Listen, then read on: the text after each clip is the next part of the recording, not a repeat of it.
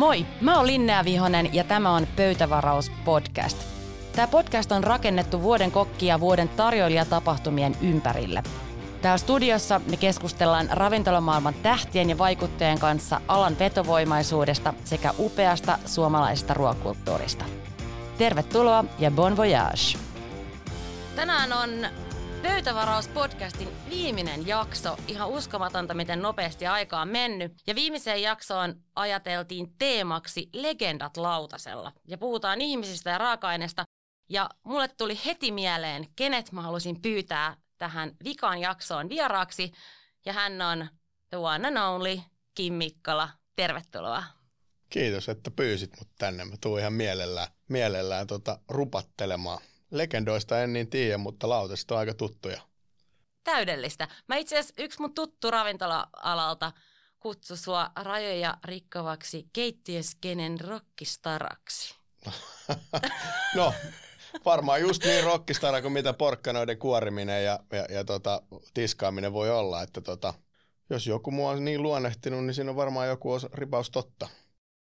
Sut tunnetaan ravintola Inarin ravintoloitsijana ja keittiömestarina. Sulla on myöskin Helsing- Helsingissä Bolt Areenalla ravintola ja aika paljon kaikkea muuta. Mä ajattelin, että mä heitän suoraankin pallon sulle. Että sä voit esitellä itsesi kaikille niille, jotka ei sua ehkä niin hyvin tunne, että missä kaikkeella sulla on lonkerot ja mitä kaikkea Kim Mikkola tällä hetkellä tekee. Joo, eli mä oon siis äh, Kim Mikkola, mä oon nykyisin jo 34 vuotta ja, ja tota, helsinkiläinen, helsinkiläistä syntyperä oleva ravintola-alan monitaituri, jos niinkin voi sanoa. Mä oon pitkä ura tehnyt Helsingissä ja ulkomailla ja sitten me just ravintola Inarista tunnettu. Mulla on Kotko Chicken kana, sitä voi varmaan kohta sanoa ketjuksi, kun niitä rupeaa olemaan niin paljon, mutta et ensin se oli niinku ruokarekka, sitten se oli ravintola, sitten se oli kaksi ravintolaa ja nyt se rupeaa olemaan jo vähän, vähän isompi. Sitten meillä on tuo Koti by Kim Mikkola kotiruokatuote, jota me myydään sekä kaupoissa että omista liikkeistä niin kuin Voltti ja Foodoran välityksellä ja sitten tosiaan operoidaan sitä Boltti-areenaa ja musta tuntuu, että tiedätkö, tämä lista vaan jatkuu ja jatkuu ja ai niin onhan me taidegalleriakin, The Platform Gallery ja se, se vaan jatkuu ja sitten kun loppupeleissä kun sitä katsoo, kun sitä menee semmoisessa hirveässä hirveässä niin kuin momentumissa eteenpäin, niin sitä katsoo taaksepäin tai että itse asiassa tästä ei olekaan kuin puoli vuotta, kun joku niistä on avattu ja musta tuntuu, että se on aina ollut näin. Mä en tiedä, käykö sulle koskaan silleen, että sä teet hirveällä vauhdilla paljon kaikkia asioita ja sitten ne on jotenkin sulle itsestäänselvyyksiä ja joku muistuttaa sun ulkopuolelta, että koska tämä on tapahtunut ja sitten siitä ei olekaan itse asiassa ihan niin kauaa todellakin tunnen tunteen esimerkiksi tämän podcastin suhteen. No niin, musta tuntuu, että tätä on tehty ikuisesti, vaikka tätä on tehty vaan tämä kohta kuusi jaksoa. Ja sitten toisekseen muthan ilmestyy siis 3. toukokuuta mun ensimmäinen ruokakirja. Onneksi olkoon. Kiitos. Nimeltä Yhdessä pöydässä. Ja nyt mä oon saanut ensimmäisen kappaleen siitä niin sanotusti suoraan painosta sen ekan lämpimän kappaleen kirjaa. Ja kun mä avasin sen ja mä tajusin, että se on 208 sivua, niin kuin ihan järkyttävä määrä kuvia, reseptiikkaa, rekvisiittaa, musta ylhäältä alhaalta sivusta kuvia. Ja mä olin vaan silleen, että mä en edes muistanut, että kaikkea niitä on. Että miten mä oon saanut aikaiseksi noin paljon. Mutta siis hei, palaten ää, Inari versus Kotkot Chicken. Kotkotti on tilannut siis Voltista himoon, ihan siis todella nättiä settiä, varsinkin sunnuntai, lauantai päivisin joskus ollut tilanne, että maistun erityisen hyvältä. Tämä kotipaikin Mikkola, sulla alkoi tämä korona-aikaan, eikö näin, kun Inari laitettiin kiinni? Joo, se, se niin kuin lähti siitä tavallaan, olisiko se ollut nyt, se alkoi niin kuin viime vuoden maaliskuussa suurin piirtein. Me vietiin sellaisen niin kuin kun siinä oli nyt sitä kaikkea hässäkkää ja ravintoloit kiinni ja me tehtiin kaikki muuta toimintaa, niin mä vietin aika paljon aikaa toimistossa ja sitten mä olin yksi päivä vaan silleen, että hei, et, kun tuli se joku viides pizza kebab sushi tuli sieltä Voltin kautta sinne toimistolle. Mä sanoin vaan ihan suoraan, että, että se jätket, että mä vaan voi, että niin mulle ei vaan niin kuin stamina kestää, jos me vedetään tätä samaa niin kuin joka päivä. Miksei voi saada vaan jotain niin kuin kotiruokaa? Ja sitten siinä kohtaa, kun me, mä sen sanoin, se taisi olla tyyli joku perjantai, niin seuraavana maanantaina mä olin jo sit Inarista niin kuin tekemässä sitä tuotetta ihmisille. Siinähän kävi silleen, että se niin lähti, räjähti ihan sille käsi heti. Niin se lähti ihan käsistä. Mikä sulla oli, sulla, muistat, että sulla maksaa yksi annos, oliko viisi euroa? Joo, se maksaa vieläkin viisi euroa. Mistä tämä niinku viiden euron ruoka lähtee, koska jos puhutaan vaikka siitä, että No monestihan sanotaan, että hyvää ruokaa ei voida myydä kympillä niin. Suomessa. Mistä sun niinku Femman idea lähti? Koska toi on sitten vielä siitä niinku... Niin, mä, mä, no mä kysyn vaan, niin kuin, että miksi ei. Että niin kuin, mä uskon, että se on vaan niin kuin ajatus siitä. Ja siis se on oikeastaan ihan sama, mitä sä teet. Niin kuin, jos siihen laitetaan tarpeeksi vaan volyyminappulaa, mm. niin kyllähän se niin kuin tiedät, että jos sä tekisit vaikka yhdestä jokaisesta sentin, mutta sitten sä myyt niin kuin 10 miljoonaa annosta jotain, niin kyllähän se siitä teet fyrkkaa. Että sehän onkin vaan siitä kiinni, että miten sä ajattelet sen tuotteen. Ajatellaanko me se silleen päin, että myydään kymmenen ja tehdään voittoa vai myydäänkö me tuhansia, kymmeniä tuhansia annoksia. Siitähän siinä on kysymys.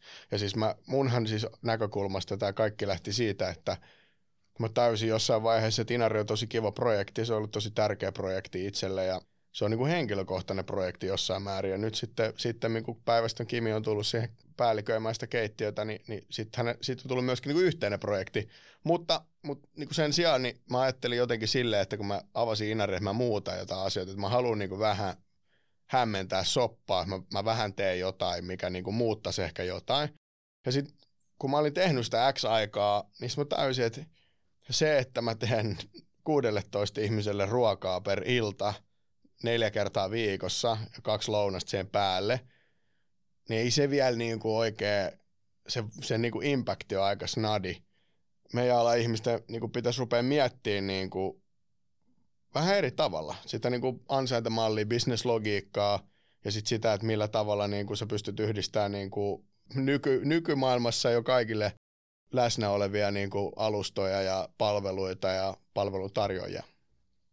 Erinomaisesti sanottu. Mennään tuohon kohta vielä syvemmin sisään, koska mä haluan puhua sunkaan bisneksestä ja intohimosta ehkä sen yhdistämisestä tarkemmin, mutta ennen kuin hyppäämme niin pitkälle, mua kiinnostaisi tietää ja uskoisin, että aika monia muitakin kiinnostaisi tietää se, että minkälainen oli pienikin Mikkola, minkälaisia ruokamuista sulla ehkä lapsuudesta ja miten se pikku Kim on päätynyt nyt tähän. Sä oot tommonen, mulla tuli heti kun mä kuuntelin sua äsken, että sä oot jotenkin menestyskonseptien tai ehkä jotain menestysreseptien niin kuin luoja, koska noin tosi inspiroivia noin sun jutut, mitä sä kerrot. Miten sulla on tarinaa taustalla, että vaikuttaa siltä, että sä et tee asioita vaan sen takia, että sä teet jotain, vaan just niin kuin sä puhuit tästä impactista ja ehkä siitä syy- ja seuraussuhteesta. Takas siihen, minkälainen oli pieni Kim? Minkälainen on ollut sun polku tähän mun podcast-studioon niin sanotusti? No siis sehän nyt oli silleen hyvin yksinkertainen, että mä sain muuan Linnea Viosalta tekstiviesti, jossa kysyttiin, että kerkeätkö tulla podcastin Mä korjaan. Sanotaanko vaikka ravintola Inari? tai tämän hetkisen elämäntilanteeseen. Tota, tota, no se on, äh, niin kuin kaikki tarinat, se on kestänyt nyt 34 vuotta ja siinä on ollut yhtä sun toista siinä matkalla, mutta Mä oon siis helsinkiläinen, mä oon Helsingin lähiöistä, mä, oon, mä oon siis Pohjois-Helsingistä öö, ja asunut niin kuin vähän ympäri Suomea, Varsinais-Suomessa ja jopa ihan Espoossa asti. Tota, on tullut Suomeen nähtyä kyllä siis yhtä sun tosta. Joo, mä, joo, ymmärrän.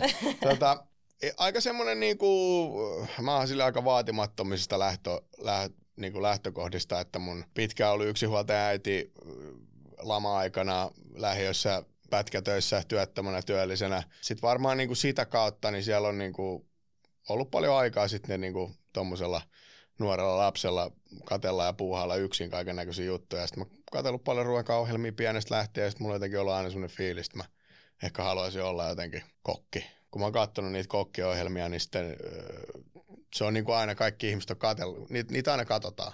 Ja siis se kokki puhuu ja kaikki kuuntelee. Mä uskon, että, että, että se, että se niin liittyy varmasti moneen sellaiseen asiaan, että just, just tavallaan niin kuin se lähiönuoren niin kuin askeettinen lapsuus, missä niin kuin ihmisillä on kiire niin kuin vaan selviytyä ja sitten siitä niin kuin tavallaan semmoinen ajatus siitä, että aa okei, okay, täällä olisi näitä jotain kokkeja, jotka on tiedätkö, näissä valkoisissa rotseissa ja sitten kaikki kuuntelee, kun ne puhuu, että ehkä mä, mäkin olisin joku päivä niin kuin sellainen telkkarikokki. Mä, musta ei ole vielä tullut sellaista, mutta ehkä joskus. No niin, kaikki TV-kanavat, pitäkää rekry auki, nyt olisi nimittäin timantteja tarjolla. Puhuit vaatimattomasta lapsuudesta. Onko sinulla jäänyt lapsuudesta mitään kuinka niin ruokia mieleen jotain vaikka ohjannut? Koska mä sanoin ihan suoraan, että sori äiti, jos sä kuuntelet tätä, mutta mun äitihän alkoi niin kokkailemaan siinä 2000-luvun vaihteessa. Mä oon viilis roiskeläppä, siis ikäluokkaa. Joo, joo, siis just puhuttiin tuossa mun hyvä ystävä Aleksin kanssa yksi päivä tuossa no Oltermannista, kun mulla oli himaa ilmestynyt Oltermanni juustopaketti, ja sitten kun mä näin sen, niin mä olisin, että miksi tämmöistä on täällä kaapissa. Mulle tuli heti se PTSD-oire, kun mä muistan, miltä miltä se tuntuu, kun se mikrosta tullut ruisleipä, missä on ketsuppia ja sen päällä on se polttavan kuuma, kiehuva heräinen Oltermanni sulannut siihen. Tota, siis ei mitään pahaa, Oltermanni hyvä tuote, tämä ei nyt liittynyt siihen, vaan mä muistan, miltä se tuntuu, kun se polttaa se kitala. Et, et meillä on ollut niinku silleen just vähän samantyyppinen, että on ollut niinku uuniranskalaisia kalapuikkoja, makaroni, ketsuppia, jauhelihaa, ja sitten itse vähän kokkailtu mikrossa, mikro on aaltouuni ihmeellisessä maailmassa vähän reissumies pizzaa ja, ja mitä näitä nyt kaikki on, mutta meillä oli siis silleen, että aina se, se kun faija, faija tuli takaisin kuvioihin, niin, niin tota, mun faija on siis niinku kokkailu paljon enemmän meillä himasta, faija tekee aina ruokaa. Ja, ja niinku tavallaan siitä se on mulla varmaan ehkä jäänyt siinä, että faija teki niinku aina, aina perheelle ruokaa, niin se oli jotenkin semmoinen, semmoinen juttu, mikä on sitten jäänyt. Joo, tää on, mä oon joskus miettinyt, että että mua tavallaan harmittaa se, että mulla ei ole nostaa mun lapsuudesta mitään sellaista. Ehkä jos miettii vaikka italialaista ruokakulttuuria, mm. että siellä sanottaisiin, että vitsi, että joku äidin ruoka.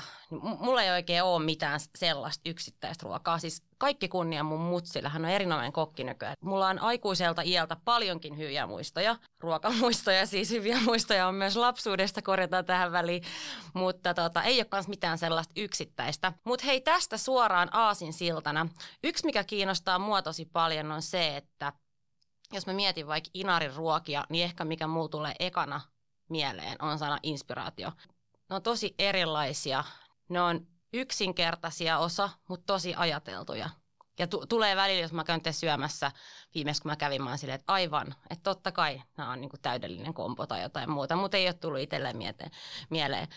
Miten sun ravintola-annokset syntyy? Mistä kokki imee sun mielestä yleisesti ottaa inspiraation ja onko se niin, että paineessa ei luoda timantteja vai luodaanko?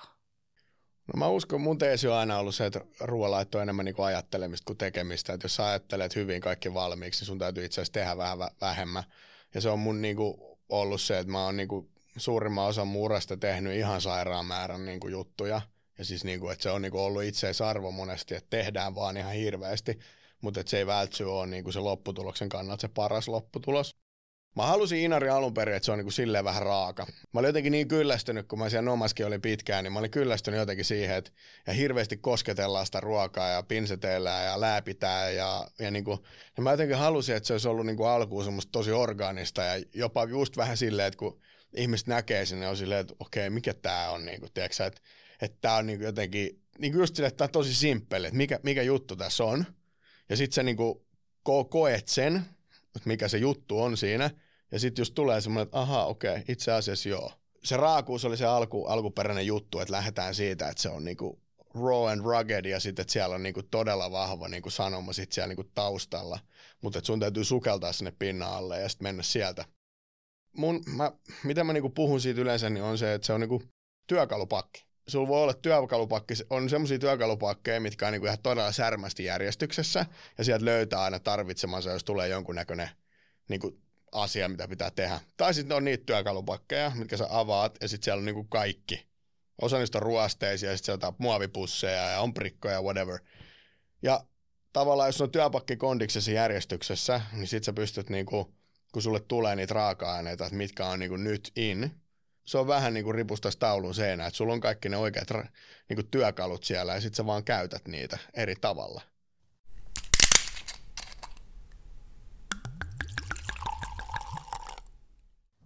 Mistä sun inspiraatio sitten kumpuaa? Et jos mietitään vaikka näin, että, että olisi vaikka syksy ja syksyn satokausi parhaimmillaan ja sä tilaat jotain tuotteita tai hyvältä toimittajalta, että hei, nämä on nyt parhaita ja nyt sä, nyt sä haluat käyttää näitä. Onko sulla jotain niin konkreettisia listoja tai ajatuskansioita, missä kirjoitat ajatuksia välillä ylös vai, tai tyyli reseptipankkeja, mistä niitä nyt haluaa kutsukaan? Tai muuta vastaavaa, mistä sä lähdet sitten miettimään, vai onko se silleen, että sä otat tyyliin ne siihen ja paperi ja kynän eteen ja rupeat piirtelemään, että mikä voisi olla hyvä kombo näillä? Ei, kyllä se mun mielestä enemmän tulee silleen, että mä, mä käyn kattoo, tai mä katson mitä on saatavilla, sitten mä sisäistän sen ja sitten mulle tulee vaan semmoisia, että tätä me tehdään. Mistä se inspiraatio tulee?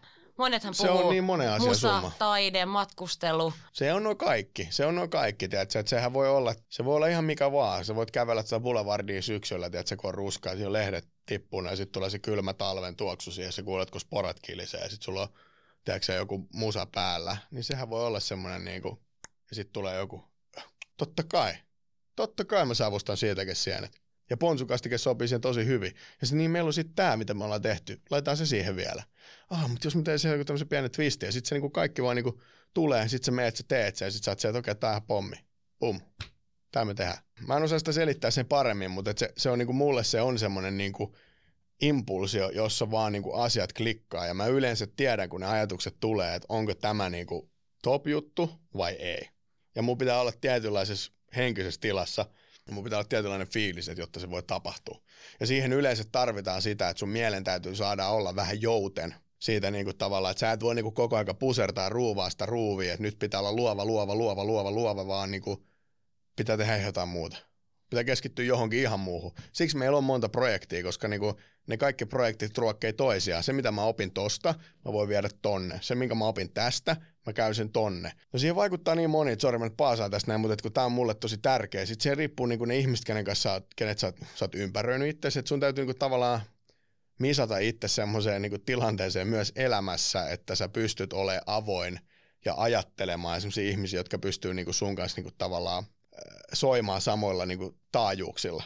Koska jos sulla on niin kuin sun ympäristössä sellaisia ihmisiä, jotka niin kuin aina niin kuin rikkoo se energia, niin ei siitä tule mitään. Niin kuin, että, että se, sen mä uskon, että on se, niin kuin, se onnistumisen edellytys. Että silloin kun mä muutin takaisin stadiin, niin mä muutin heti lähiöön, koska mä olin ajatellut, että ah, mun on pakko asua lähiössä. Se ei toiminut. Mun piti muuttaa niin kuin ytimeen, jotta mä pystyn avaamaan mun mielen sille samalla tavalla, kuin se oli esimerkiksi silloin, kun mä asuin Kööpenhaminassa en mä asunut siellä lähiössä tai missä kaukana, ajellut autolla tuntia duunia tai istunut aamuruuhkas 45 minuuttia, missä jengi tööttää aggressiivisia. Mä kävelin viisi minuuttia sen omaan töihin, koska se oli se, mitä me tehtiin.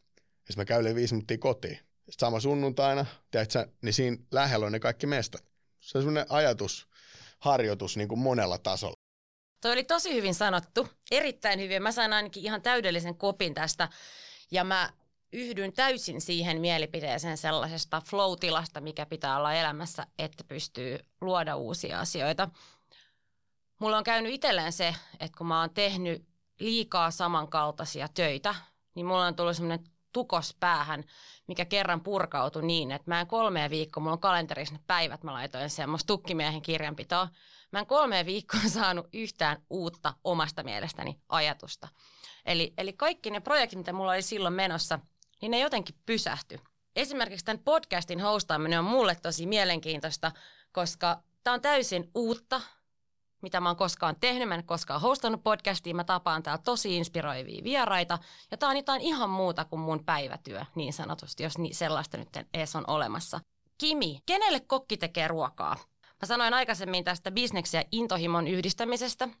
Mun mielestä helsinkiläisistä ja totta kai muistakin ravintoloista, mutta nyt helsinkiläiset ravintolat tähän esimerkiksi – niin näkee aika hyvin, kun menee syömään, että tehdäänkö siellä, tehdäänkö siellä ruokaa vieraille vai itsellensä. Ja yleensä, jos kokki tekee mun mielikuvan mukaan vaan itselleen, niin silloin se ruoka ei yleensä avaudu sille loppukäyttäjällekään, eli vieraalle, jolle pitäisi olla aina elämys. Miten yhdistää bisnes ja intohimo? Miten, Kim Mikkola, sä toteutat itseäsi niin intohimoisesti, että se tekee kuitenkin bisnestä ja myös ihmiset tykkää siitä, mitä sä teet? Iso kysymys. Todella iso kysymys. Mä oon oppinut asioita paljon. Et varmaan se Inari alkutaipale oli ehkä enemmän sellaista, missä mä niinku tein itselleni asioita, jonka, joka oli niinku sellainen oppimiskäyrä.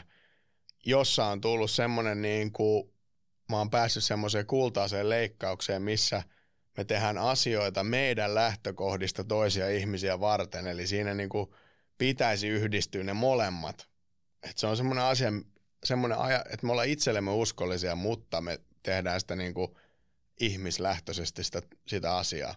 Se on niin kuin se meidän ensimmäinen juttu. Siis koko palveluhan on silleen, niin kuin Inarissa esimerkiksi ajateltu se palvelukokemus, niin kuin, että kun sä tuut vieraaksi Inariin, niin se on ovelta ovelle. Me pidetään susta tosi hyvää huolta. Okei, onko se ruoka tosi provosoiva ja onko se välillä vähän hurjaakin silleen, että, että kun se ei ole niin kuin vasta, vastaava ei vältsyy, niin kuin verrokki ei, on tosi vaikea lähteä hakemaan ja mistä, mistä ru- ruokia on tosi vaikea vertailla muutenkaan tai ravintoloita, koska jokainen ravintola on se ravintoloitsijan näkemys siitä, että mikä on niiden mielestä niin kuin paras ravintolakokemus siihen tiettyyn niin kuin tarkoitukseen.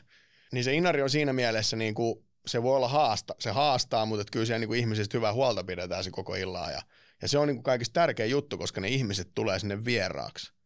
Ja se on niin kuin, mistä mä lähden niin kuin se sana, asiakas, vieras. Niin se, että jos me ajatellaan sitä ihmistä niin kuin asiakkaana, niin se on niin kuin ihminen, jonka, tai siis me, me odotellaan, odotetaan sieltä fyrkkaa. Se on niin kuin, jos sä oot asiakas, niin sun tehtävä on tulla tänne, antaa meille rahaa ja lähteä pois. Jos sä oot vieras, sä tuut sinne, vähän niin kuin joku tulee vieraaksi himaa. Niin sä teet ihan mitä tahansa siellä sun niin neljä sisällä on, jotta sinne, siellä sun vieraalas olisi kotoisa olla. Sama se on, mitä me tehdään ravintolassa. Joka ilta. Mutta miten niinku intohimosta saada, saada bisnestä, se on hyvä kysymys. Mutta eikö sä oot vähän niinku toteuttanut sen? joo, joo, joo, kyllä, kyllä. Mikä nyt sitten on, mikä nyt sit on bisnestä, että tota, kyllähän se niinku pikkuhiljaa rupeaa olemaan jo aikamoinen portfolio. Mä, usk, mä sanon sen verran tähän väliin, sä voit, sä voit vaikka miettiä mm. hetken.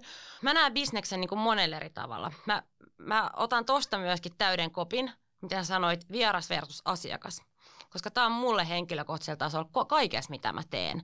Niin mä en lähde sellaisiin projekteihin mukaan, niin sanottuihin asiakasprojekteihin, mm. vaikka mulla on kaiken näköisiä duuneja. Eli, eli mä lähden kaikkeen sellaiseen mukaan, mihin mulla on aikaa ja intohimoa lähteä. Kuulostaa ehkä vähän kliseiseltä, mutta mä oikeasti pyrin siihen, että jokainen duuni, mihin mä lähden, niin mulla on aikaa ja intohimoa 120 pinnaa tehdä se. Business, onko se sitten rahallista bisnestä tai minkä menestystä, siitä voi olla niin kuin monta mieltä, kumpaa se on. Mutta mä uskoisin, jos mä katson sua niin kuin ulkopuolelta, että se syy, minkä takia Inarian menestystarina tai Kotkot, niin kuin sä puhuit, että sekin alkaa leviämään, Boltti, nämä on sen takia menestystarinoita, koska näissä on sekin Mikkolan intohimo, jonka sä oot saanut käännettyä myös bisnekseksi. Siis niin kuin mun mielestä niin kuin aika monessakin asiassa on niin kuin tavallaan se, että se mikä on pienen yrittäjän etu niin kuin monesti niin kuin iso yrittäjä on se, että meillä on vahva arvopohja, jota me halutaan jakaa meidän ihmisille, kenen kanssa me niin kuin yritetään tehdä näitä asioita. Niin kuin, että sille henkilökunnalle jaetaan meidän arvopohja ja se on niin kuin mulle tosi tärkeä. Ja, ja mulle, mulle sellaiset asiat, jotka on niin kuin tosi tärkeitä, on niin kuin just se, että – tämä ala on saanut aika paljon kolhuja. Tämä ala on ollut tosi vaikea. Tällä alalla ollaan kohdeltu ihmisiä tosi huonosti ja varmaan kohdellaan vieläkin. Siis eihän se niin kuin miksi on prosessi. Ni, niin tavallaan niin kuin, ihmiset ei saa välttyä aina niin kuin realista niin kuin reilua palkkaa esimerkiksi niistä duuneista tai mitään muutakaan. Niin ne on sellaisia asioita, mitä niin kuin mä haluan muuttaa ja sitten samaan aikaan, kun mä haluaisin muuttaa sinne niin kuin niin kuin sermin taakse niille ihmisille, jotka tekee sen du- duunin, että se olisi niille jotenkin niin kuin kestävää, koska puhutaan paljon kestävästä kehityksestä, niin yksi kestävä, kestävä kehityksen niin kuin kohta on se, että ihmisiä kohdellaan niin kuin kehittävästi. Että se on niin kuin kestävää myöskin niin kuin henkilökunnalle, että niin kuin ihmiset ei ole niin kuin ylityöllistetty ja alipalkattuja, koska siis keittiöala ja ravintola-ala, hotelliala, niin se on välillä tosi raskasta se on palveluala ja palveluala on niin kuin kuormittavaa fyysisesti, henkisesti ja sitten niiden yhdistelmä vielä. Ja sitten kun siinä, tiedätkö, ihmiset joutuu sosiaalisiin tilanteisiin ja ne sosiaaliset tilanteet ei ole välillä tai suurimmassa osassa aikaa, niin ne ei ole itsestä riippuvaisia, vaikka sä ootkin siinä tavallaan niin kuin kontrollissa, koska se on niin kuin, sulla on ne nuotit. Mutta sä joudut sitten diilaa semmoista asioiden kanssa, mitä niinku, mistä ei puhuta esimerkiksi. Sulla on niinku, me kaikilla on jotain lapsuustraumoja. Meillä kaikilla on jonkun näköisiä niinku, liepasimia ja triggereitä, mitkä niin kuin avaa jotain semmoisia asioita, niin sun täytyy olla niistäkin vielä kontrollissa, kun sä oot niiden ihmisten kanssa tekemisissä. Ja sitten kun ne ihmiset ei välttämättä ole kontrollissa siitä, niin joku ihminen voi vetää niin kuin ihan älyttömät herneet jostain hammastikusta, mikä on niin kuin ihan täysin niin kuin siihen tilanteeseen niin kuin nähden niin ihan liioteltu reaktio. Niin sit sun pitää siinäkin tavallaan, niitä pitää sipulin kestää. Niin, niin se on tosi raskas duuni. Mä oon 20 vuotta tehnyt näitä duuneja, ja se tapa, millä mä oon tehnyt näitä duuneja, mitä mut opetettu tekemään näitä duuneja, niin se ei ole välttämättä kestävä. Ja, mutta sitten taas toisaalta, niin mä en haluaisi, että se niinku, uhraus, mikä mä oon esimerkiksi tehnyt, että, että silloin kun kaikki muut on ollut pubista ja viettää hauskaa, niin mä oon ollut vetää patatiskiin jossain, että mä saisin joku duunipaika. Tiedätkö, tai että siinä vaiheessa, kun kaikki muut on ollut elänyt elämää lisääntynyt, niin mä oon ollut jossain omassa, tiedätkö, nyppi jotain Timjamin lehtiä joidenkin harkkareiden kanssa, koska se joku kokki on ollut kipeä tai jotain, tiedätkö niin, että mä oon niin velkaa itselleni sen, että se mun elämäntyö ei tavallaan menisi hukkaan sen takia, koska me ei olla niin kuin tätä alaa saatu toimimaan silleen niin kuin inhimillisesti. Sen takia mä haastan niitä niin kuin näillä mun tuotteilla. Niin kuin, että se kanaburgeri maksaa nykyään 4,75. Mä ymmärrän, että ruoan hinta kasvaa, mutta kun sen pitäisi kasvaa se rahapussi sinne alkutuotantoon, eikä niille kahdelle kolmelle instanssille, jotka tulee siihen väliin.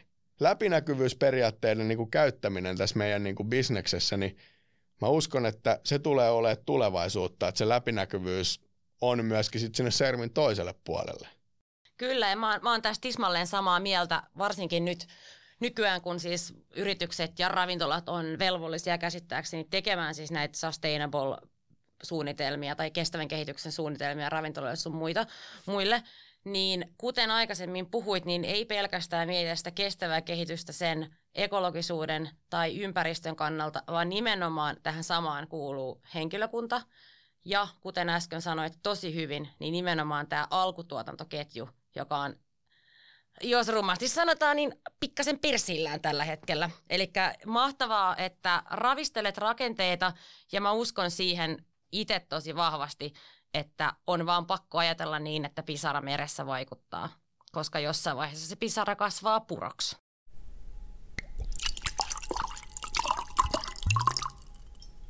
Mutta hei, nyt me ollaan puhuttu työkimistä, sitten puhuttiin pikkukimistä. Mites Kim Mikkola ää, kotona? Minkälaista ruokaa tykkää tehdä himassa? Minkälainen ruoka inspiroi sua vapaa-ajalla? Maksalaatikko. Puolukka hillalla vai ilman? Mä en ole, no puolukkahilla on tosi hyvä, mutta mä, mä, mä, mä jaan nyt mun salaisen resepti. Kerro.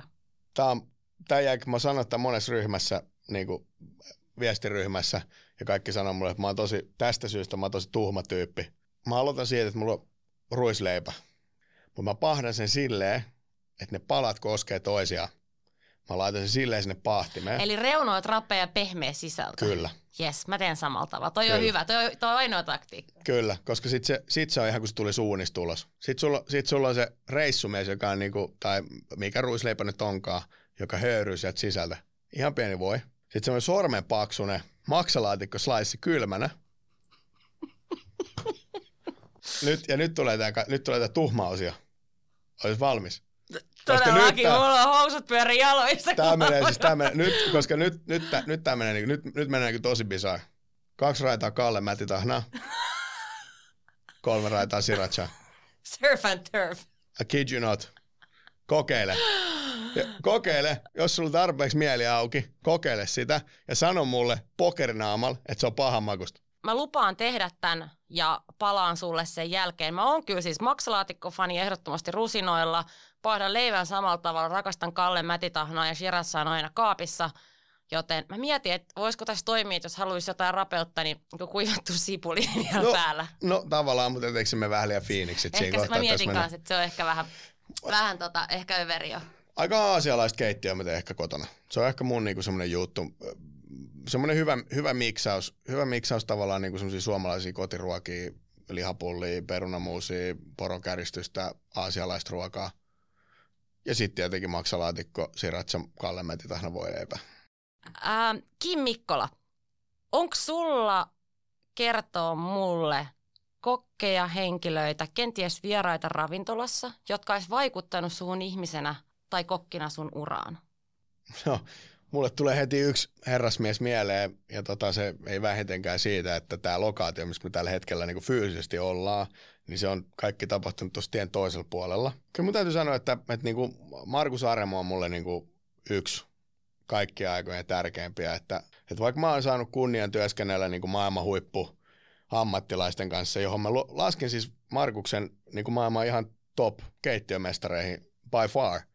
Ja mä oon niinku ollut Rene Reseptin, niin, mä saan sitä Rene Reseptiksi, Rene Resepi, niin ollut Reseptin Reiskan niinku keittiössä niinku siellä tosi korkealla ja saanut tosi läheltä niinku seurata sen niinku miehen niinku intohimoa ja halu, haluaa niinku tehdä asioita tietyllä tavalla ja oikein. Ja mä, et mä oon saanut seurata tosi niinku isoja nimiä ja ollut heidänkin niinku keittiössä korkeassa viroissa, niin kyllä mun täytyy silti sanoa, että niinku, aina jos joku kysyy mut, että kuka mun niinku mestari on, niin kyllä se on niinku Markus.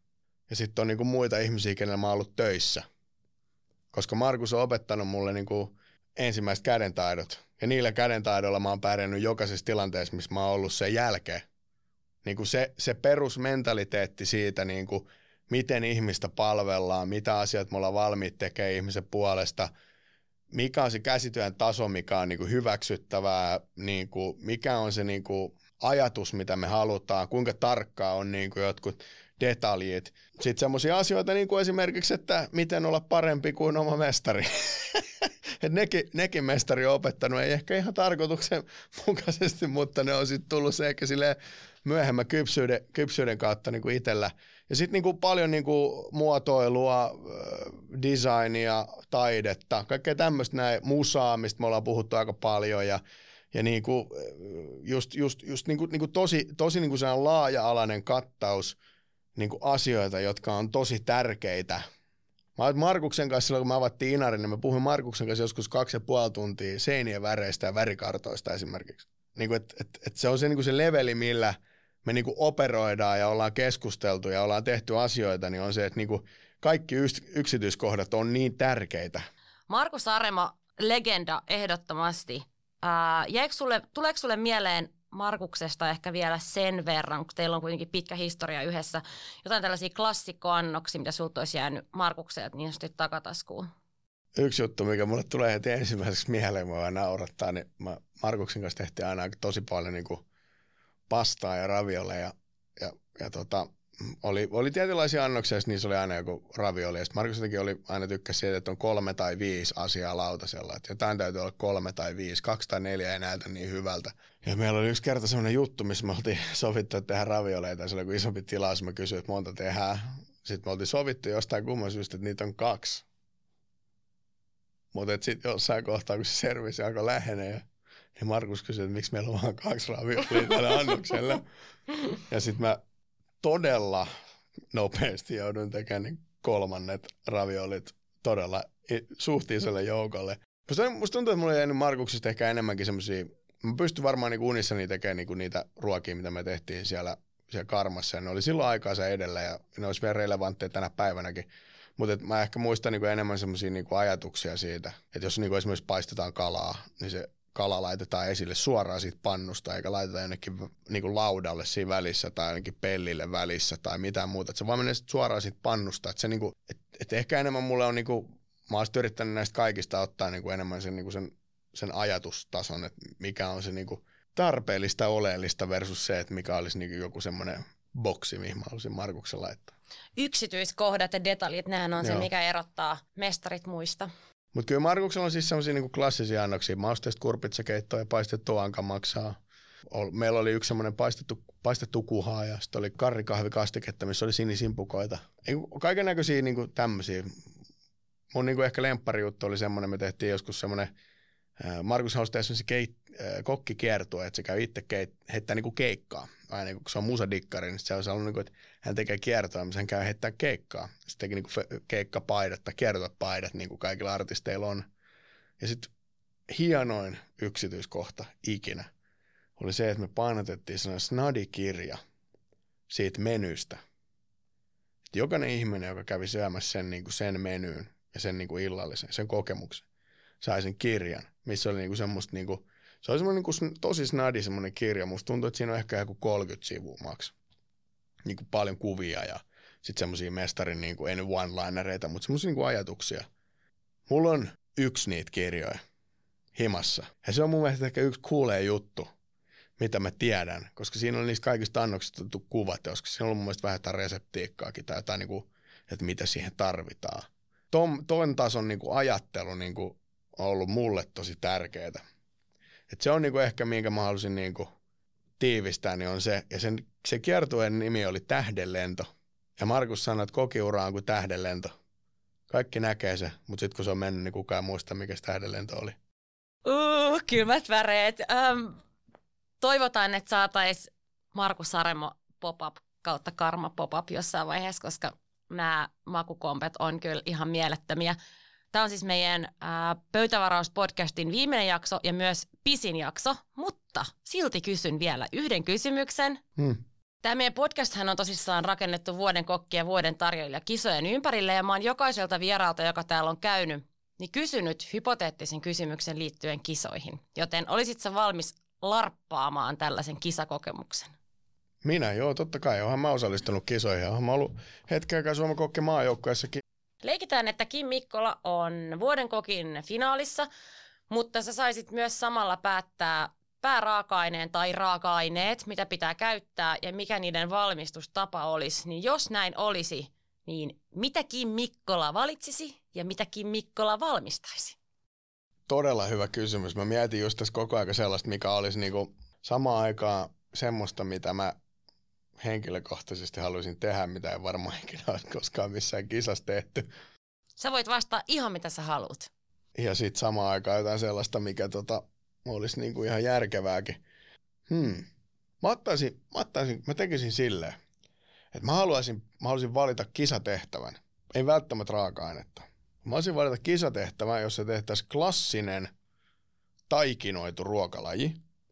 Tai, tai klassinen meny, missä olisi pelkästään klassikoita. Ja syy, miksi mä haluaisin valita sellaisen menyyn, missä olisi pelkästään klassikoita ja niistä annettaisiin niin gastronomiset nimitykset on se, että klassikot on klassikoita sen takia, koska ne voi tehdä kahdella tavalla. Voi tehdä oikein tai sitten väärin. Sen takia ne on klassikoita. Ja mä uskon, että kokkikilpailu pitäisi ehkä enemmän mennä semmoiseen, että jos halutaan niin kuin mitata sitä, että kenellä on paras kädentaito, niin klassikothan on mitä oivimpia tapoja mitata kädentaitoja versus se, että sit se tuot jotain sun niin kuin taiteellista näkemystä siihen. Kyllä, koska, koska silloinhan mieltymyksiä on myös niin monta kuin on tuomaria. Just näin, sitten tavallaan niin kuin, sittenhän sä joudut niin kuin, kokit, jotka on ihan yhtä hyviä kuin jotkut toiset, niin sitten tavallaan jos ne ei vaan niin kuin, ymmärrä siitä tämän päivän vallitsevasta trendistä mitään, niin ne ei välttämättä pärjää. En tiedä, onko asia näin, en ole ollut kisojen tuomaristossa, en ole ollut kisoissa pitkiä aikoihin. Ehkä tänä vuonna tulen käymään katsomaan, että mikä se on, niin sitten mulla varmaan olisi parempi, täytyy haastaa itseään katsoa, niin tuun katsomaan, niin on parempi käsitys siitä, että mitä siellä tapahtuu. Mutta mun tämmöisen kokilogiikalla, niin voisi olla hyvä idea, että se olisi jotain klassikoita, koska niitä on hauska myös tehdä, koska ne pitää tehdä tosi tarkasti, koska niissä voi ryssiä niin helposti. Niin se on ihan sama, että tavallaan sit jos siinä niinku otettaisiin se, että sä oot harjoitellut, niin koska harjoitteluhan on niinku yksi niinku tavallaan ammattitaidon mittari, koska rutiini tulee kovasta työstä ja kokki on käsityöläinen ja käsityö on päivän päätteeksi kuitenkin niin kuin rutiineja ja sitten käden osaamista. Ni, niin tota, siinä voisi mennä tämmöisen meikäläiselläkin sormi suuhun, kun pitäisi tehdä jotain tosi klassisia, klassisia juttuja, koska mä en ole tehnyt niitä niin moni vuosi. Niin sen takia mä valitsisin kisatehtävänä jonkun semmoisen kolmen ruokalajan klassikkomeny, jossa mulle olisi etukäteen ilmoitettu ne klassiset ruo- ruokalajit, joita me joudun valmistaa, jossa olisi vaikeusastetta ja sitten pitäisi olla gastronomisen määritelmän mukaisia. Täydellinen vastaus. Ihan älyttömän paljon kiitoksia, että tulit tänne mun vieraaksi. Mielettömän inspiroiva keskustelu myös mulle. Kunnioitan saa tosi paljon ja sulla on mielettömiä juttuja meneillään ja varmasti tulossakin paljon. Muista soittaa heti, kun tiedät mistä kaikesta voi taas kertoa, mitä huippuu tulossa tulevaisuudessa. Mä yritin tosi onkin vähän aikaisemmin, mutta en saanut vielä paljastuksia. Kiitos paljon, kun tulit tänne ja hei, tota, ihanaa kevättä ja nähdään taas. Hei, kiitos paljon. Kiitos, tarvitsin mukaan. Kiitos. Kiitos.